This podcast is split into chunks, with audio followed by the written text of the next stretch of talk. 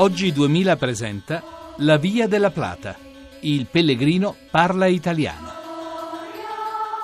Buonasera da Sergio Valzania. Da Giovanna Gobbi. Siamo arrivati a Valdesalor, camminando per ventotto chilometri. ventotto chilometri oggi, eh? Ed è stata la tua impresa, insomma, il tuo record. Sì, sì, decisamente, mai fatto in vita mia, non so se mi ricapiterà, no, penso, dai, spero di sì. Eh, vedi, vedi che poi è una cosa come le droghe pesanti, è difficile uscirne dal camminare. Ci va in addiction. Ci va, eh, si diventa degli addict. E, e abbiamo potuto apprezzare oggi una tappa che sicuramente è stata lunga, però è stata veramente molto bella, un paesaggio molto aperto, poi aveva anche il pregio non indifferente di andare abbastanza in piana. Sostanzialmente abbiamo avuto solo qualche piccola lieve salita purtroppo all'arrivo e alcune volte con il fondo un po' sconnesso, con del brecciolino, che non è la cosa migliore per camminare.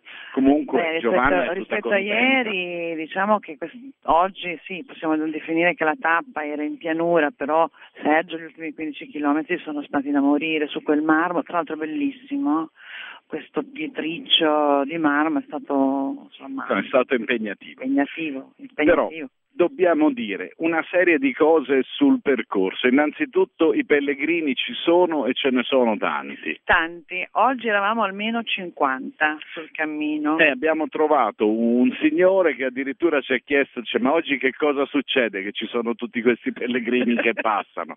Poi noi abbiamo questo dialogo in italo-spagnolo. Italo-spagnolo.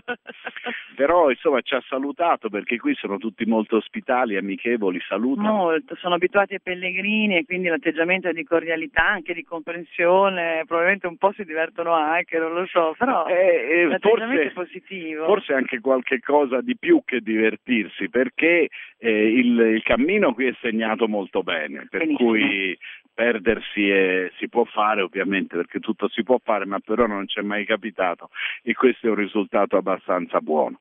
E poi esiste un insieme di mh, strutture proprio dedicate al pellegrino che non sono indifferenti. Sì, anche la struttura dove ci troviamo ora, che è proprio predisposta, c'è addirittura una lavanderia, perché il problema del pellegrino, come dicevamo, forse l'abbiamo già detto, è anche quello di poter no, lavare la propria eh, tu stai toccando il tasto delicato del mio eh, sistema. Si può fare, si può fare, si può stendere, non è una cosa di poco conto. No, no, poter, poter stendere la propria biancheria è una salvezza. Adesso non so se si senta, probabilmente no, ma ci sono delle cicogne che sono su un campanile qui vicino che stanno battendo il loro becco, perché oltre ai pellegrini qui ci sono anche le cicogne e ce ne sono tante e praticamente ogni campanile, ogni cosa a punta, ogni palo della luce un po' largo è abitato da queste magnifiche magnifici animali che portano fortuna, noi ne abbiamo viste molte. Sì, sì, quindi ci è andata benissimo. Abbiamo fatto il pieno. E poi un'altra cosa che abbiamo incontrato sono stati resti romani. Ancora, ancora sempre resti romani. Oggi abbiamo fatto un percorso che per buona parte era un, il proprio il, il tracciato della, della Via della Plata, di quella romana. Quella proprio romana, sì, con i pietroni, le lastrone, e a Case di Sant'Antonio abbiamo visto un centro, un piccolo borgo medievale.